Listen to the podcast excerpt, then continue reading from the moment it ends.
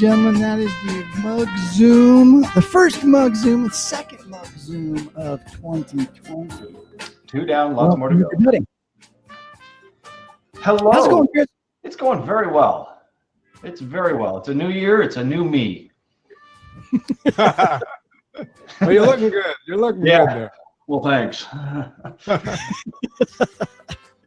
I grew It's this new face myself. new year. Yes, and we're all Yeah. glowing, just so bright and cheery. We've got a great guest with us today. Speaking of glowing, check out Will Thalheimer with us today, the one and only. Good morning, Will. Good morning, Brent. Great to be here. Yeah. Maybe for uh, Yeah. folks for folks who haven't caught up with you before, we'll get you to. Will just give yourself give us the uh, the, the short bio overview uh, of Sure. yourself. I've been in the L&D field for over 30 years. Uh, the last 21, I've been running my own consulting practice, work learning research. And what I try to do is to take the scientific research on learning, memory, instruction, and training, et cetera, and translate that into practical recommendations. And uh, know, I share what I've learned in research to practice reports, in uh, workshops and speaking engagements and consulting, et cetera. Mhm. So that's it in a nutshell. I guess the other thing I've focused a lot on in the last 10 years or so on learning evaluation. So not only the science of learning, advocating for that, I'm doing some myth busting as well, um, but also now focusing on learning evaluation. Uh, it's my belief that it's not my belief, but what gets measured gets managed, and sometimes we focus on the wrong things. And uh, yeah, so I'm, I've been focused on that. It's really actually really difficult, the learning evaluation stuff. Um, I sort of feel, even though I'm advocating for some innovations, et cetera, I still feel like a newbie at it. You know, it's still, it's really hard to wrap your head around. It's really complicated. So I think we're Mhm. all learning in that way. So I think sure. that's about, that's a, that's a good introduction. Yep, and Will's website. If you haven't been there, folks, uh, Lightbulb Joe tossed in the uh, the, the URL for that. Uh, tons and tons of resources that are there. Lots of lots of helpful things for uh, for anybody doing stuff in our space. So, um, and it is, as we've said, a, a new year um, and a new us. We've all changed. We uh, the calendar clicked over. We all shed our 2019 skin. We've put that away, and we're now growing our our, our new skin for the year. Um, which you know led to us thinking, well, what are things that we can do um, and improve and change and, and new habits, et cetera, that we can start bringing forward in our in our work life. I mean, you know, I'm already going to the gym five times a day uh, in the new year. So you look yeah, good. Woo. yeah, so so my I don't need I don't need help in my personal life. It's just my professional life that I need to set some new goals in. So. well, there we go. Why go to the gym? Why not just do it right go. here in the office? Right at- Perfect. right home, everybody. right there. Fabulous. Excellent. If, if you pull out the sword and the shield again in, in, in this conversation, then we're then we're totally I've, rock. I've, I've got rocking a, the I've got a new prop now. Oh, there we go.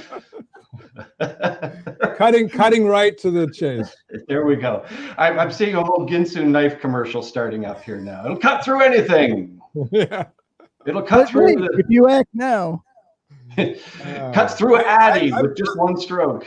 I'm a firm believer in props, you know, because anything that takes the focus away from, you know, this face. we all suffer from that. We all suffer from that. So, and it makes things memorable too. So, And that's right. cool. Hey, you know what? I just want to toss in here real quick, so at the risk of changing the subject too harshly. I think for the whole, as I speak for the industry as a whole, I like to think, oh. and just say thank you to you for all of the work that you do with breaking down the research and sharing as much as you do publicly. It's so difficult for us out in the practicing world to get a hold of academic research because a lot of it's behind paywalls and expensive journals and all that kind of stuff and you've always been so good about sharing and like you and breaking it down and helping us less academics apply that stuff so thank you thank you a 100% you've you've Well, helped us thank you very much. Thank you. Yeah, for sure, totally. Um, so new year, new us, new L and D. Um, if Will, if you could tell people to change one thing or encourage them, you know, we can't force people. We all know that.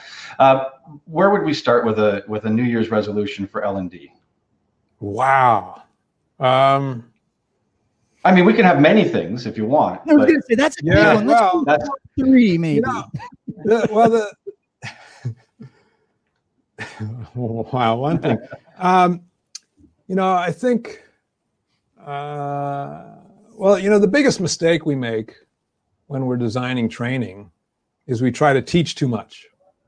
I guess I've been advocating this for year, for years, but we still need to remember this. We try to cram too much content, and when we do that, we're not able to provide the learning supports that help us reinforce uh, what, what what's learned. So instead of teaching hundred things, you know, we ought to teach thirty things, and then really go into those and provide all the things we know from the research are valuable. So, uh, realistic practice, feedback, uh, spacing uh, out of repetitions over time, um, making sure it's aligned with the context, it's relevant. All those things reinforce.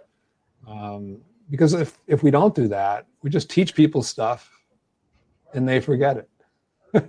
so that's that's you know that's sort of the the main thing. Make sure that you're including the the science of learning supports that are valuable. But also another thing is to remain skeptical, right? Um, in all fields, and particularly in our field, we jump from one fad to another. We hang on sanctimoniously to things that don't work that well. Um, I'm a real big believer in the, the thing from the medical profession first, do no harm. And uh, if we remember that, if we remain skeptical, if we don't automatically, you know, if a vendor tells us, oh, we've got AI and it's great, well, let's be a little bit skeptical and find out, well, do you really have it? And does it really work? Uh, is it u- useful? Is it worth the cost benefit trade off, et cetera? Um, skepticism is a really valuable thing. Um, so I, you know, I'll, I'll, I'll, throw out those two things to get started. Mm-hmm skepticism we um, you know we have a lot of things that we get taught by osmosis in our business right? Because so many of us come into this field sideways. We learn from the people around us. We do what we've been you know our organization has already been doing because that's now our um, you know our job um, as well. And so there are so many things and, and even just our own experiences in education. We all you know so many of us the majority of us, I guess, in the, in the Western world went went to school and it looked like this, and this is how it happened. Someone at the front, the rest of us sitting in rows, and uh, you, know those sorts of things, and that that really does form. Um, you know, not unlike say, you know, you see the political world where people form, you know, have an identity, um, and and facts then sometimes they'll have to be aligned with that or, or ignored, etc. Um, but it's it's a it's, you know it's a truism in our own space as well. We have a an identity that we've formed about what a training thing should be, etc. And uh, and letting go of that is a is a tough thing. Absolutely, and and you see that often. Uh, and and I just want to uh, emphasize something. You say there's people that flood into our industry every year, and they're brand new. Mm-hmm. And you know sometimes you know there's subject matter experts that have to train something, right? And we might give them a three day sheep dip right? These are how you need to learn, you know, create learning, and and that's not good enough, right? Really ought to for them. We ought to have like a year long immersion in what to do, so that they're you know following the consistent models and recommendations that are out there. We don't do that, and so we got people from all these different perspectives, which is good. It enables us to be more innovative and creative, but at the same time, we don't always have a foundation of common body of, of wisdom. Mm-hmm. And uh, that's a problem. And I see this when I go out and do consulting.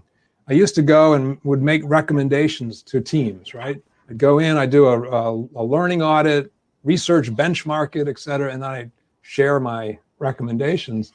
And, you know, because people didn't understand where they were coming from, and I'm fairly good at, you know, making them, you know, understandable. But still, because there's all these different perspectives, um, people heard the recommendations in different ways, and then the team didn't coalesce around a way to go forward. So now, what I do when I make those recommendations is I offer what I call a, a learning backgrounder, right? Like 90 minutes or three hours of background information on the science of learning, the things that work, the things that don't work. And that really gets teams be more aligned. But that's a real problem. You know, we, we all come, we come from many different backgrounds. Some of us are, have been focused on learning for a long time. We've got academic background and some of us are, you know, they were salespeople, but, and they were training other salespeople and they're really good at that and et cetera. So, uh, yeah. And Chris, it's funny that all podcasts and video casts now they're all becoming political i noticed you mentioned a little bit about political world i had to comment on that uh, it's uh it's a zany world that we live in that's for sure. It is a it's zany interesting world. too, and I it's one of the things that I've run into uh, in the past too is when you're when you're trying to go in and it, when when you're trying to go in and teach some of those subject matter experts how to be better instructors that's exceptionally complicated because they think they know everything because they're the subject matter expert or they've been teaching for so many years or it's when I went through medical school, this is how I was taught. And so I can't imagine that anybody else needs it any other way, too. And so, damn it, this is how I'm going to do it. And I don't need you, punk kid, coming in here telling me how to teach the colon.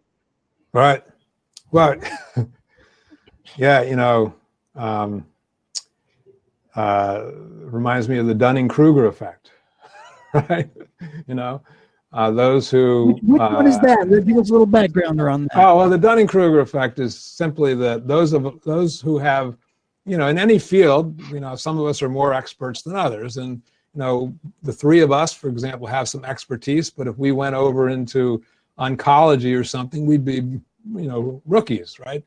So uh, the Dunning Kruger effect is shows that those who have the least knowledge are sometimes the most confident. And uh, you know that can be that can be true of us as well and subject matter experts as you say. You know i started teaching an online workshop um, i call presentation science. And i get at this very thing. It's really for people who uh, want to make better presentations whether they're training presentations or not. And i take sort of a science of learning approach to it and everybody when we talk about presentations well what's your goal we want to engage the audience well, that's great, and we should do that. But um, I have a little model. I call it ELRA. So E is for engagement, but we also ought to help people learn, remember, and act. And that sort of opens up, you know, people's eyes to some of these other things that they should be focusing. And I think you know, that's one of the big uh, missing opportunities in our field is the notion of supporting remembering and action. So we can help people remember or understand things and if I'm a trainer, I look in people's eyes and I can see whether they've got it or not. But I'm going to have a hard time knowing if they're going to be able to remember it because I'm not going to see them. And when I was a leadership trainer, I would go out and I would teach a program. And at first, I wasn't very good at it, but eventually I got pretty good at it. I would get applause at the end and thank yous and all that. But I never saw those people again. I don't know if they remembered what I taught them. I don't know what obstacles they faced. Um, so, you know, that old sort of training as an event model, um, I'm kind of embarrassed that I was involved in that. And, uh, you know, we got to get beyond that. We all were, right? Chris, you did training as an event too. I mean, come on, we can all, let's all, you know, I'm, I'm a former trainer. Hello, my name is Brent. I'm a former trainer and I have, yeah it's it's the leaving of the brain dump and then you know nothing nothing after that which is of course uh, an ideal place to actually start doing things like uh, you know um, space learning uh, etc which is something that will has done lots of uh, public work on um, we do have a question sorry i wanted to scroll back And by the way, thank you all for your comments there. Hi, Joe. Um, appreciate the the uh, kind words there, and everybody else who's speaking. What's the question? So, so Jason in the chat said asks, would the mastery in one area help in subject matter mapping in an area that they're not as familiar? And it's an interesting. Um, I'm, I'm still I'm somewhat parsing the question still myself, so I'll repeat it. Would the mastery in one area help in subject matter mapping in an area that they're not as familiar. Um, um, and it kind of relates, there's another question uh, in the question mm-hmm. panel from Helena. What is your process of conducting a learning audit? And I think maybe there's a bit of potential overlap in those. So my okay, my, that's great. Yeah, that's my great. reaction. My reaction to Jason's is sort of like, well, we do have structures and we do have processes and frameworks and things that we can may not always be applicable, but things that we can do for, that patterns and, and, and such that we can repeat from from one area to another. Sure, I think maybe maybe Jason's asking. Well, maybe we'll just parse the question the way we yeah. want to. How's that? Jason, hey, Jason, Jason, correct us. In, correct, correct us. if we're wrong. But you know, the subject matter experts, they might be an expert in you know how to handle insurance claims or how to do uh, onboarding or how to do whatever, right? And but they're not experts in learning. You know, they know some things about learning. They probably know some things that are correct, some things that are incorrect. Um, you know, the things that have I've seen work are uh, first of all, you know, I like to use the learning and forgetting curves, right? Because people go, oh, wow, people learn and oh, they also forget, and that just makes them think, well, what do, what's my responsibility? What can I do? And then you talk about, well, there's some things you can do to support remembering and minimize forgetting. What are those things? Well, let me give you three of them and I talk about retrieval practice and context alignment and spacing. And then they go, oh, yeah, I've got to do these things. Um, I'll, I'll, give you an example.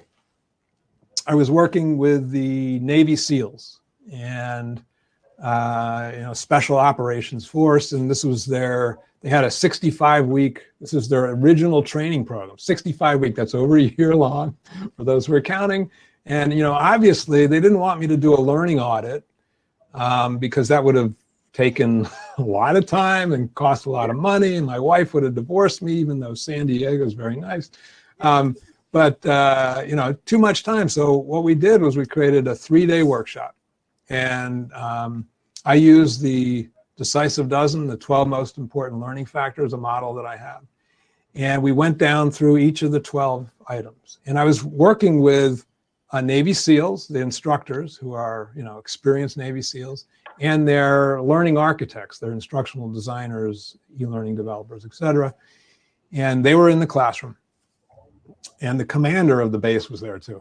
and I was very nervous because, you know, this is the first time I'd uh, worked with this audience. So I didn't know how it would go. But basically, we went through each of the learning factors one at a time. I said, okay, this is how retrieval practice works and then I put blue tape across the wall in one of their classrooms and two lines. Above the top line is okay, how are what you're doing aligned with the learning right now, aligned with the learning research? Below the bottom line, how are you misaligned? How are you not doing what you should be doing? And in the middle, you know, what are you not sure of or what are you doing in a mediocre way?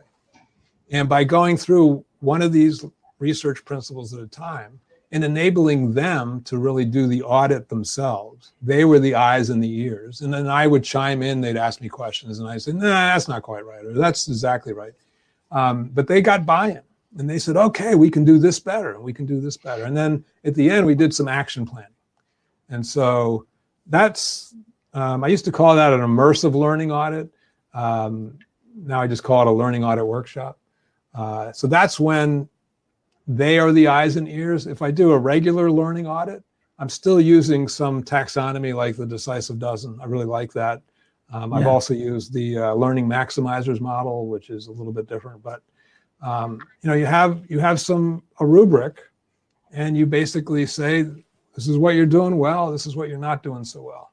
Uh, but I do like sort of the learning audit workshop idea because people think for themselves. They bring in their wisdom. Because even as an outsider, I can't possibly see everything that they're doing. They can see that better than I can. So there's some real advantages there. Mm-hmm. And it turns, oh, sorry, go ahead. I was just going to say that it turns the exercise into one generating intrinsic motivation to change and do different versus thou shalt yeah the outsider coming in right you know totally that, that, how well does that work especially if you're not part of that culture uh, to begin with so you're not seen as someone having necessarily potentially anyway expertise or or knowledge and a level of let's say you know trust to be part of the, the that that group. So you're an outsider, and therefore, um, you know, telling people what to do. But switching it over to them generating the basically the change program.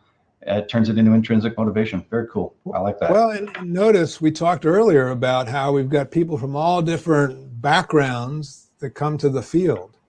By doing this sort of workshop, you're getting everybody to talk together. You're sort of getting everybody mm-hmm. to sing from the same sheet of music you know, whether they're, you know, constructivists or behaviorists or they know nothing or whatever, they come in and go, oh, well, that's how it works. This is what we should be doing. They work in teams. They're deciding what their future is going to be, what they want to work on, and what they want to maintain that's really good. So, you know, they do that together. So it, it gets the team together. I, I I'm actually surprised you know we're learning professionals we're sort of like the shoemakers the kids don't have good shoes we in learning don't often spend time on our own learning. and there's two aspects there, you know, getting some training for ourselves, but also getting feedback from outside source to make sure we can see our blind spots. I don't see us doing that as much as we, we could be doing. I don't know. What are your thoughts on that? What what do you guys see in that? Mm-hmm. Well, Are we getting thinking, the learning that we need? I mean, uh, it, it, it's so hard. I mean, I follow lots of blogs and, and you're skimming through and you go, oh, that sounds, but then moving from reading a blog, if you even have time to pause past a headline or a couple of paragraphs, moving from that into being able to even spec, uh, spec out time in your schedule to reflect on something, let alone beginning to um, act on something is a real, um, it's a definite challenge for sure.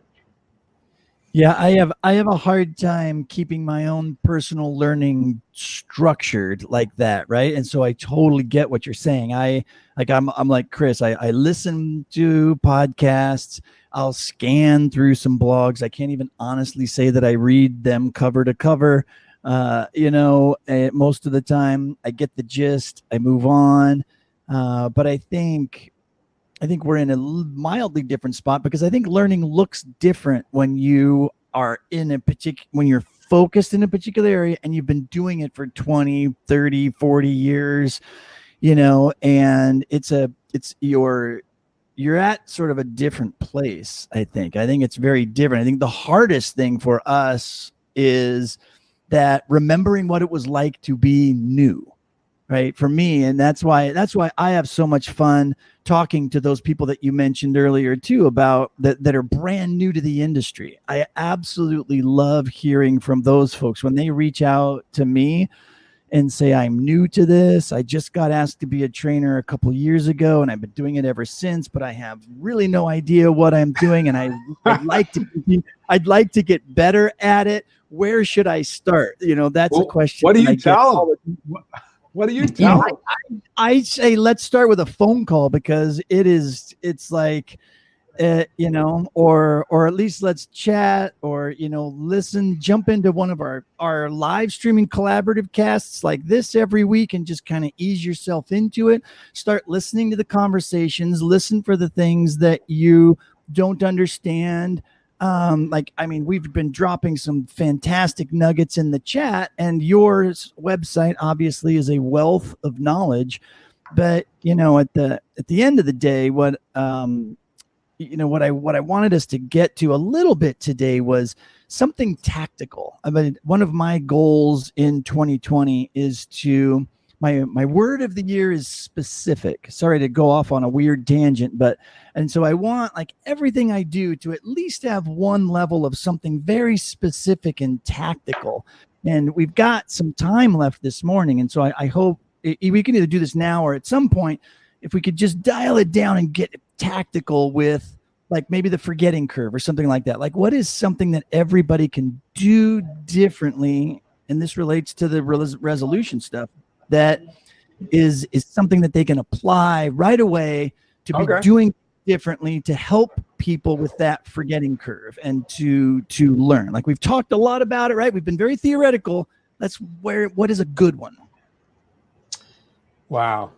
Well there's so many. Um well, let's take uh let's take that's why uh, it's hard for me to tell new people what to do first because there's a lot it's huge. So you know, maybe we should simplify it. Okay. Um, well, so I'm just going to use ELRA, you know, uh, engagement, learning, remembering, and action as a as a way to wrap our heads around this because it's too huge to do everything. And obviously, you want to do more than ELRA, but let's let's start there. So, um, engagement. Let's start with that. Okay. So, how can we engage people better?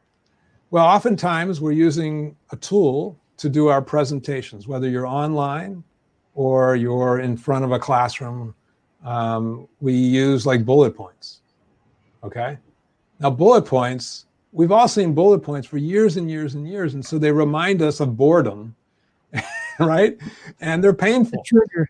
So let's get rid of bullet points. And there's ways to do that. Instead of, um, you know, presenting bullet points, we can present things as objects, right? So um, we can we can we can chunk them up. So instead of having a bullet, you have an object. You know, you still use the you still have some words there, but you have an object that goes with it and doesn't look like a bullet point. So that's one way. You can also spread your bullet points across your slides. So if you have five items in a bullet point list, instead of doing that, you can have five slides going to one of them at a time. Um, there was an old belief that you should have one slide and then speak to it for 10 minutes. that's ridiculous. That is bad. It doesn't attach, doesn't align with our human cognitive functioning. Um, so that's that's one thing for engagement. How's that? Um, so for learning, what can we do to support people in learning? Um, well, we can use worked examples as one, right? Instead of instead of just uh, showing people examples, we can work, you know, take them through it one thing at a time, break it down, um, then have them work the whole thing together. That's uh, something useful for engage for learning. You know, most of us are pretty good at engagement and learning, but when it comes to remembering and action, they're harder. So, remembering, I'll just give you the three things that I think are really important. One is um, context alignment. So, this is the notion that uh, in in your learning situation, you should use some of the contextual elements that people will face later in their performance situations. So, let me make it simple. It's a context alignment sounds jargony. You want to simulate, right? You want to simulate as much as possible, give people practice in that. And the second item is retrieval practice. So don't just have people passively listen, have them actually have to retrieve information from memory like they're going to have to do in the real world. And that doesn't mean rote retrieval or, you know, regurgitation. It could be practicing a skill. When you're practicing a skill, you have to remember what you've learned. And the third thing is spacing, spacing repetitions out over time.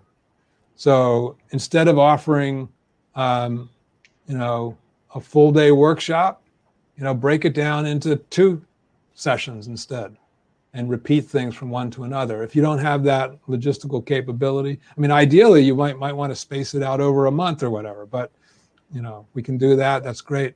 Um, but even within a training, even within like a 90 minute online training session, right? I can introduce a topic early on and then repeat, you know, repeat it and, and come back to it, not repeat the exact same thing, but give people practice, have discussions, et cetera. So you repeat it through the 90 minutes. That's a powerful way to, to support that. Um, and then the f- final one, action. How can we people take, how can we have help people take action? So I'll give you one thing. You know, we all talk about having goals, action plans at the end. Well, those are useful, but they're not good enough. And we should have people, you know, what do you what are the two things you want to take away and do something with right away? Okay, great. That's the goal. Um, but we can also use this thing called triggered action planning. And this is the idea that um, not, don't just have a goal, but have a specific time, situation, context where you're going to start working on this goal. Okay. So uh, let's say I'm teaching leadership training and I teach about a particular thing. Well, when are you going to use this? Oh, I'm going to use this at my very next staff meeting. I'm going to start to apply this. You know, maybe I'm trying to help people be more creative. I'm going to do a new brainstorming method. Well, when are you going to use this? Oh, at my next staff meeting, I'm going to use it. So um, the idea here is that if we um, help people connect to their context, the context will then remind them of what they learned and what they want to do. So that was a long run. So I'm going to let you guys respond to that. Mm. Um, go ahead with something if you've got in mind, Brent. I'm just going to scan back through the chat because there was some, a lot going yeah, on. No, that's great. No, and that and that's perfect. That's exactly the kind of tactical stuff I'm I'm looking for. I think folks, um, you know, to to take it down even another level is you know to to spread out that content, right? Even just making small. This is where technology, I think, is the most valuable for us. Not necessarily in the immediate training or the teaching or the instruction, but that after the instruction part, right? Being able to help people practice that recall, right? There's, you know, apps like Duolingo and things like that do that really well in the sense that they they'll they'll ping you and say, "Hey, you know what? You haven't logged in in a day. You've probably forgotten a few things. We're going to dial you back and, you know, cue you a little bit to see you know if you're remembering this stuff. And you know and so they'll give you little tiny cues and they'll just sort of drip it out to you over time and they kind of manage that spacing process. And i think that's something that we should be much more active in from a technology perspective but i don't really see it engaged that much. A lot of what we do is still how can we take the technology and make it still create that one event and then forget it let's move on to the next thing and create that event even if it's a, a learning course or whatever right? I mean i think supporting that long-term learning process is the most important thing we should be using technology for but that's just me. I know absolutely you're right. I've, I've been reading this book on how to uh, help people develop habits. It's by wendy wood. I highly recommend it. I'm not i haven't got through the whole thing yet but highly recommend it. And what she says is if you want to help people develop a new habit, it can take like, I think she said the average, and they've looked at this, the average is like 66 days of, yeah. you know, you know, so that that's like, how can you, you can't repetition, put, right? This is what we yeah. talk about with repetition. You got to do it over and over and over again before it becomes a habit. Yeah, so think about how we design training. You know, I give a one day training on how to champion change, and then there you go, go off and go do it. And I can you can set actions, you can do triggered action planning, but that's still not enough. Ideally, you'd have coaching, you'd have a whole focus on it. Maybe you'd buddy up with somebody, you know, but you'd have to like integrate it into your, you know, your behavioral repertoire. And just right. doing it for like a day or two, it's just nuts. It just doesn't, it doesn't it doesn't align with what we know about human cognition. So, you know, a lot of this, and, and that, you know, I think a lot of this really goes back to what we can get permission to do in our field. Because I'm sure a lot of people listening in, watching in now are going, wow, I, I wish my organization would let me do that. Yeah. I don't know. Do you guys, you guys have been working in the field a long time too. You, you, you know any ways that we can in in 2020 in this new year where we're supposed to have perfect vision is there any way we can get these kind of things to happen? Yeah that's, that's, the first time i've actually thought of it like that. You're right. What a great way to visualize 2020 it's a clear perfect vision in 2020 i love that. Mm. i think sometimes uh, things like change are, are easier if you do them without permission in the sense that and and um, you, know but not necessarily just checking everything out and saying no i'm going but if you can model something different and new then people can have the picture of it and can see where it's it's going um, in that from that regard. Um, uh, we, we, were talking about this in second last episode before the, the Christmas break a bit about the make up a small model of something uh, or, or whatever so that people can see the thing as opposed to it just being told um, and then they can buy into the the potential value for a, a change um, uh, as a way of at least you know helping people bridge from again it, it, sort of moves you from thou shalt or we shall and people going whoa you're forcing something on me to yeah i'm i'm buying in and let's let's do something. Chris you've created an explosion on the chat here people love this idea so I, it looks like your audience is filled with people who are champions. They're just going to go out there and do shit. Oh, so go do it. Go do shit, people. okay, thank you. well, geez, uh, look at the time, everybody. Oh. Guys, break stuff, stuff, but gentle. Remember that first thing that uh, that Will pointed out. First, do no harm. Right. So we're not being we're not being reckless in not getting permission or or or, or trying to evoke change. Uh, we're doing it with a, a, you know a purpose, a value. Have research that uh, that help can back back you up and guide you, um, and that you can use that if that has to be part of the conversation. Um, yeah, then give it a try and it's it's just smart too. I think one of the things that I may have brought up the, the, same episode you were talking about was the fact that if you if you think about this from a different perspective of like venture capitalists for example when they're looking at somebody coming to them with an idea and they're looking to give them a million dollars to invest in their thing rarely do they just go wow that's a great idea in your head we're going to just give you some money to go ahead and do it no they there you've got to be pretty far down the road with some sort of prototype thing and be able to show it to them so that they can see it and go oh i know what you're trying to do. Now what you're saying matches what you've done and built. We will definitely support that and throw some money at you. And that you know, I, I mean, I, I, think in certain cases they do give money to people with just ideas, but I think it's an exceptionally rare case from everything I've heard. But so I think from an influential standpoint, that's the kind of thing we need to do. We need to be more rogue in some of these things that we want to try instead of sitting around saying, nobody gives me a seat at the table. you know? Amy's got a Amy's got a great comment. I think many of us trap ourselves thinking we need someone to say it's okay.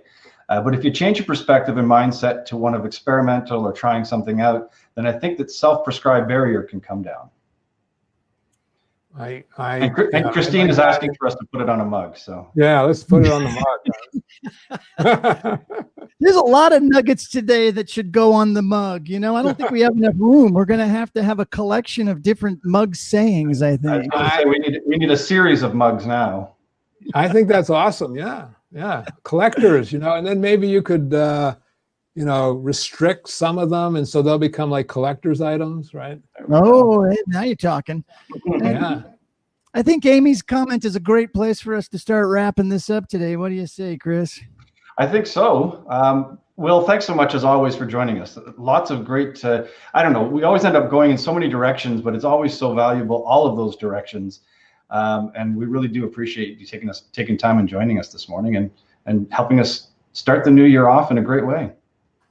Well, I am delighted to help you look toward uh, 2020 with uh, you know some real benefits. yeah, so definitely. We'll, uh, we'll get a mug in the mail for you. Thank you, guys. It's a great pleasure. Check out his website. Thanks everybody for joining us today, and let's uh, let's have a dance out before we. Uh, before let's we do, and let me give a pitch for next week's episode too. We got Kevin Thorn coming back on for a repeat um, drink and draw. If you guys missed drink and draw last time with Kevin Thorn, uh, that was a ton of fun. We're going to do it again. So drink some coffee and learn how to draw and sketch and be a better instructional designer with Kevin next week. So sign up, click that save your spot button and uh, we'll uh, see you guys next week. Let's dance. Thanks, everybody. Thanks again, Will. Thank you, guys. Great fun. Zoom.